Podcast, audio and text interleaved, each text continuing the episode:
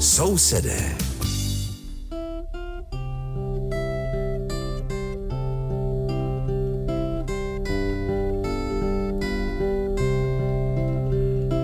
Liebe Hörerinnen und Hörer, Sie hören die Sendung Nachbarn, die den Deutschen in Tschechien gewidmet ist. Aus dem Rundfunkstudio in Karlsbad begrüßt Sie der Maler Richard und aus dem Studio in Aussig an der Elbe Veronika Kindlova.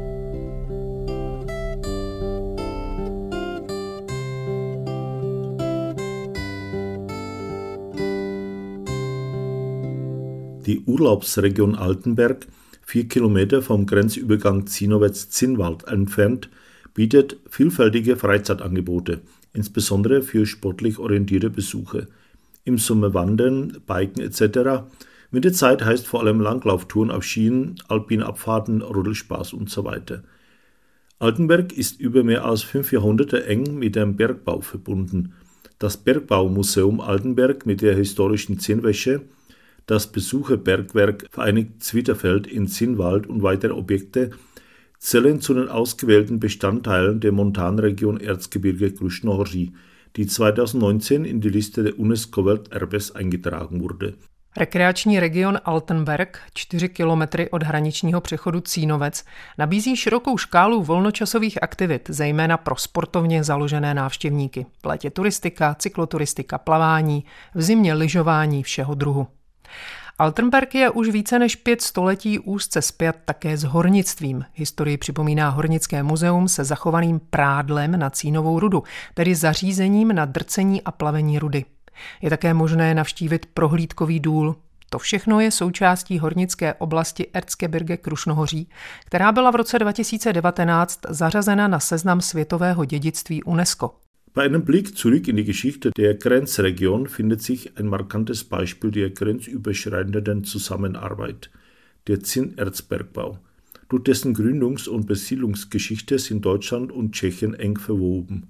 Sehr anschaulich kann man das im Bergbaumuseum Altenberg sehen. Diplom-Ingenieur Christoph Schröder, der Leiter des Museums Zinnbergbau Osterzgebirge, Lodet im Gespräch mit Ermela Vankova. Těžba cínové rudy v Krušnohoří je jedním z příkladů přeshraniční spolupráce. Podrobněji to vysvětlí ředitel muzea těžby cínu ve východním Krušnohoří Kristof Schröder, se kterým mluvila opět Jarmila Vankeová. Im Museum des Bergbaus in Altenberg wird anhand einer Exposition und einer Videoprojektion der Zinnerzbergbau im Erzgebirge gezeigt. Grube Altenberg, aber auch andere Gruben. Wie weit reicht die Tradition des Bergbaus in diesem Gebiet zurück? Der Zinnbergbau von Altenberg begann um 1440. Dort kamen erstmals Bergleute hier nach Altenberg, vermutlich sogar aus dem, aus dem böhmischen Gebiet, also aus dem Gebiet um Graupen, also dem heutigen Krupka kamen die also auch auf sächsisches Gebiet und haben hier erfolgreich nach Zinnerz geschürft und haben hier dann eine, eine große Zinnlagerstätte entdeckt. Und diese Lagerstätte ist dann über 550 Jahre lang abgebaut worden, nahezu ununterbrochen. Und somit konnte hier in Altenberg eine große Menge an Zinn gefördert werden. Wie viel Prozent der Bevölkerung etwa war mit dieser Branche verbunden in den historischen Zeiten? Ja, das hat natürlich immer da geschwankt, also je nachdem, wie gut der Bergbau gerade lief, wie gut man das Zinn auch verkaufen konnte. Aber die Gegend war vom Bergbau geprägt und, und die Familien haben ihren Broterwerb vorrangig im Bergbau gehabt. Also die Bergmänner haben in der Grube gearbeitet, die Kinder mussten mitarbeiten, auch in der Zinnaufbereitung, in den Erzwäschen. Die Frauen haben sich halt um Haus und Hof gekümmert, hatten meistens eine kleine Landwirtschaft, damit man sich also überhaupt ernähren konnte selber. Es war ein hartes Leben hier am Erzgebirgskamm, auch durch die Kälte und durch, den, durch das Klima. Und die Erträge aus dem Bergbau waren also auch nicht so hoch, dass so die allgemeinen Bergleute auch sehr reich werden konnten. Für die war es ein, ein hartes, eine harte Arbeit. Aber dadurch, dass hier große Zinnmengen waren und man auch langfristig das Zinn verkaufen konnte, hatte man eben über Generationen doch einen festen Broterwerb. Das Museum besitzt auch eine Sammlung von Werkzeugen aus der Frühzeit des Bergbaus, die durch einen Zufall gefunden war, äh, wurden. 1620 datiert das. Und äh, daraus sichtlich ist, wie schwierig die Tätigkeit war, wie Sie das beschrieben haben. Es waren in der Tat ganz einfache Instrumente, mit denen gefördert wurde, wie zum Beispiel Hammer oder, äh, oder Meißel. Ja, bergmännische Tätigkeit war natürlich eine harte körperliche Arbeit, dadurch, dass man halt alles mit der Hand äh, bewegen musste und das Gestein auch mit einfachen Handwerkzeugen äh, abschlagen und gewinnen musste. Ja, das typische Werkzeug für die Bergleute ist Schlegel und Eisen. Diese, wie wir es im allgemeinen Gebrauch kennen, diese überkreuzten Hämmer, die jetzt auch das Symbol für den Bergbau sind, das ist eigentlich Schlegel- und Eisenbergmännisch genannt. Man kann sagen, das ist ein Hammer und ein Meißel und den Meißel hat man an einem Stiel ge geführt, sodass man also jetzt mühsamst versucht hat, mit Hammer und Meißel sozusagen das Gestein abzubauen. Das ging sehr, sehr schwierig und deswegen hat man sich schon Gedanken gemacht, wie das Ganze, wie man sich die Arbeit vereinfachen kann. Und so wurde ganz typisch dann für die Altenberger Erzgewinnung das sogenannte Feuersetzen, wo man also mit Holzfeuern Gestein heiß gebrannt hat und dadurch ist das Gestein rissig und spröde geworden und man konnte es dann leichter abbauen. Also man hat sich dann schon Gedanken gemacht, wie man sich die Verfahren vereinfachen kann. Was blieb, ist natürlich immer der Transport dann der schweren Steine, die, das Bergwerk in Ordnung zu halten. Das sind alles schwierige körperliche Arbeiten, die gemacht werden mussten. Die zweite Phase der Aufbereitung war auch ziemlich schwierig, wenn man sich vor Augen führt, dass äh, schon äh, sozusagen fertiges Produkt nur 11 Prozent des Zins äh, enthielt. Also man musste weitergehen, bis man einen reinen Zinn gewonnen hat, nicht wahr? Ja, das, das Altenberger Zinnerz hat sogar nur, also wenn man es als Gestein fördert aus der Grube, einen, einen durchschnittlichen Zinngehalt von etwa 0,3 Prozent. Das ist das, was die Bergleute aus der Grube holen. Und dann schloss sich als ganz wichtiger Bestandteil die Erzaufbereitung an. Und wir sind hier in der glücklichen Lage, das alles den Besuchern zeigen zu können, also die Gewinnung unter Tage, wie das passiert ist, und dann auch mit welchen Methoden und mit welchen Schwierigkeiten man dann das Zinn aus dem Gestein herausgetrennt hat. Das hieß also, man musste das Gestein ganz fein zerkleinern. Das hat man in Erzwäschen gemacht. Wir haben hier so die letzte erhaltene, komplett erhaltene Erzwäsche des Erzgebirges. Also auch deutscher und tschechischer Seite. Das ist also eine Einmaligkeit, die wir hier zeigen können. Das heißt, hier wurde das Gestein also ganz fein zerkleinert und dann hat man winzige Zinnkörnchen aus dem Gestein heraus waschen können. Das ging also in Wasserprozessen, deswegen hat man auch gesagt, man wäscht das Erz. Und dann, daraus hat man also hier in den Erzwäschen ein schmelzfähiges Konzentrat erzeugt. Das heißt also in der Geschichte eigentlich ein Zinnkonzentrat mit etwa 40 Prozent Zinngehalt. Mit modernen Methoden hat man dann auch ein Armkonzentrat mit 11 Prozent Zinngehalt hergestellt. Aber die alte Geschichte war halt dieses 40-prozentige Zinn vom, vom Zinngehalt her, also dieses 40-prozentige Konzentrat. Und das hat man dann in Schmelzhütten gebracht, die gab es früher auch in Altenberg. Und daraus hat man dann reines Zinn schmelzen können.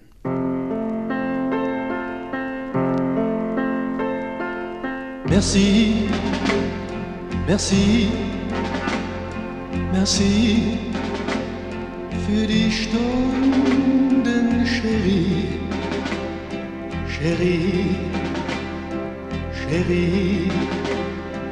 Unsere Liebe war schön, so schön. Merci, Cherie. Sei nicht traurig, muss ich auch von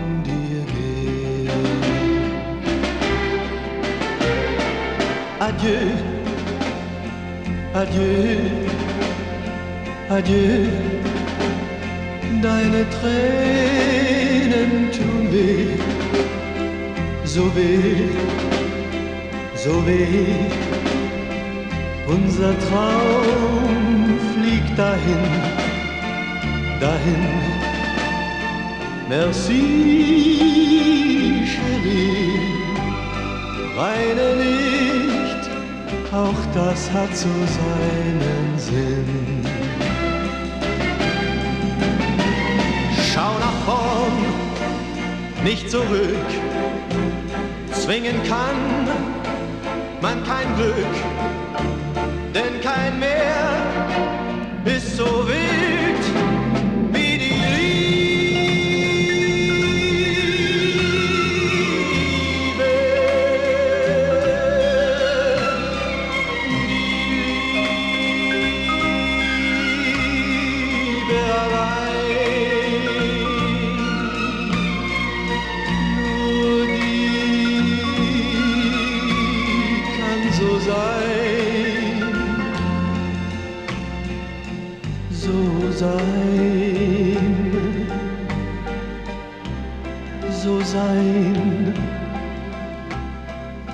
Merci, merci, merci für die Stunden, Chérie.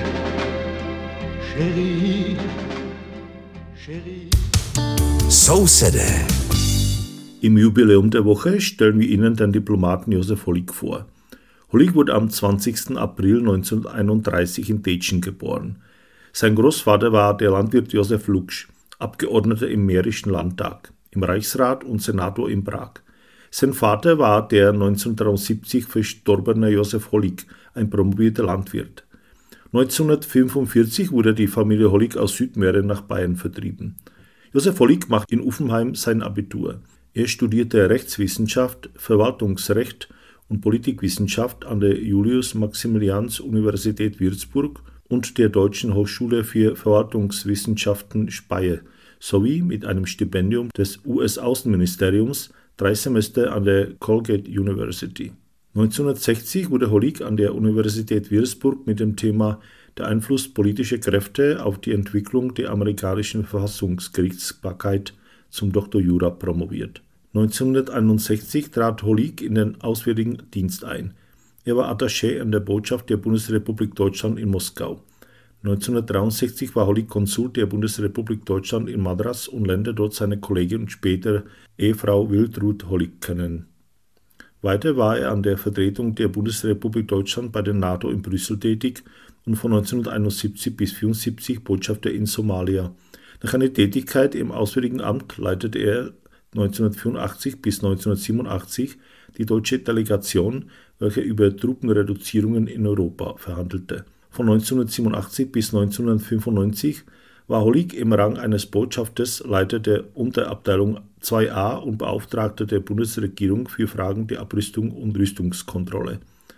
Im Ruhestand engagierte sich in einer Reihe von Gremien, darunter als Mitglied im Abrüstungsbeirat des WN-Generalsekretärs und bis 2003 im Bonn International Center of Conversion. Von 1996 bis 2001 saß er der St. Barbara Foundation zur Landminenräumung vor. Für sein lebenlanges Wirken in den politischen Diensten bekam Josef Hollig mehrere hohe Auszeichnungen. Josef Hollig starb am 27. Februar 2021. A na závěr je tu výročí týdne. Tentokrát si představíme diplomata Josefa Holika. Narodil se 20. dubna 1931 v Děčíně. Pocházel z významné statkářské rodiny. Jeho dědečkem byl moravský sedlák Josef Lukš, dlouholetý prvorepublikový poslanec za německou agrární stranu. Otec Josefa Holika byl agronom. V roce 1945 byla rodina Holikova vyhnána z Československa a usadila se v Bavorsku. Holik v nové vlasti složil maturitu a vystudoval práva a politologii. Díky stipendiu amerického ministerstva zahraničí tři semestry pobýval na Colgate University v New Yorku, kde absolvoval také stáže u amerických ústavních institucí. Po složení doktorátu zpráv Holik vstoupil do diplomatických služeb. Nejprve působil jako ataše západoněmeckého velvyslanectví v Moskvě, pak pracoval na ambasádě v Madrásu, kde se seznámil se svou budoucí ženou, také diplomatkou. Potom pracoval na zastoupení západního Německa v Bruselu. V 70. letech byl velvyslancem v Somálsku. V 80. letech pak vedl německou delegaci vyjednávající snížení počtu vojáků v Evropě. V důchodu byl zapojen do řady výborů, mimo jiné jako člen poradního sboru generálního tajemníka OSN pro odzbrojení. V letech 96 až 2001 předsedal nadaci svaté Barbory pro odstraňování nášlapných min. Za své celoživotní působení v diplomatických službách získal několik vysokých vyznamenání. Josef Holik zemřel v únoru v roce 2021. Sousedé.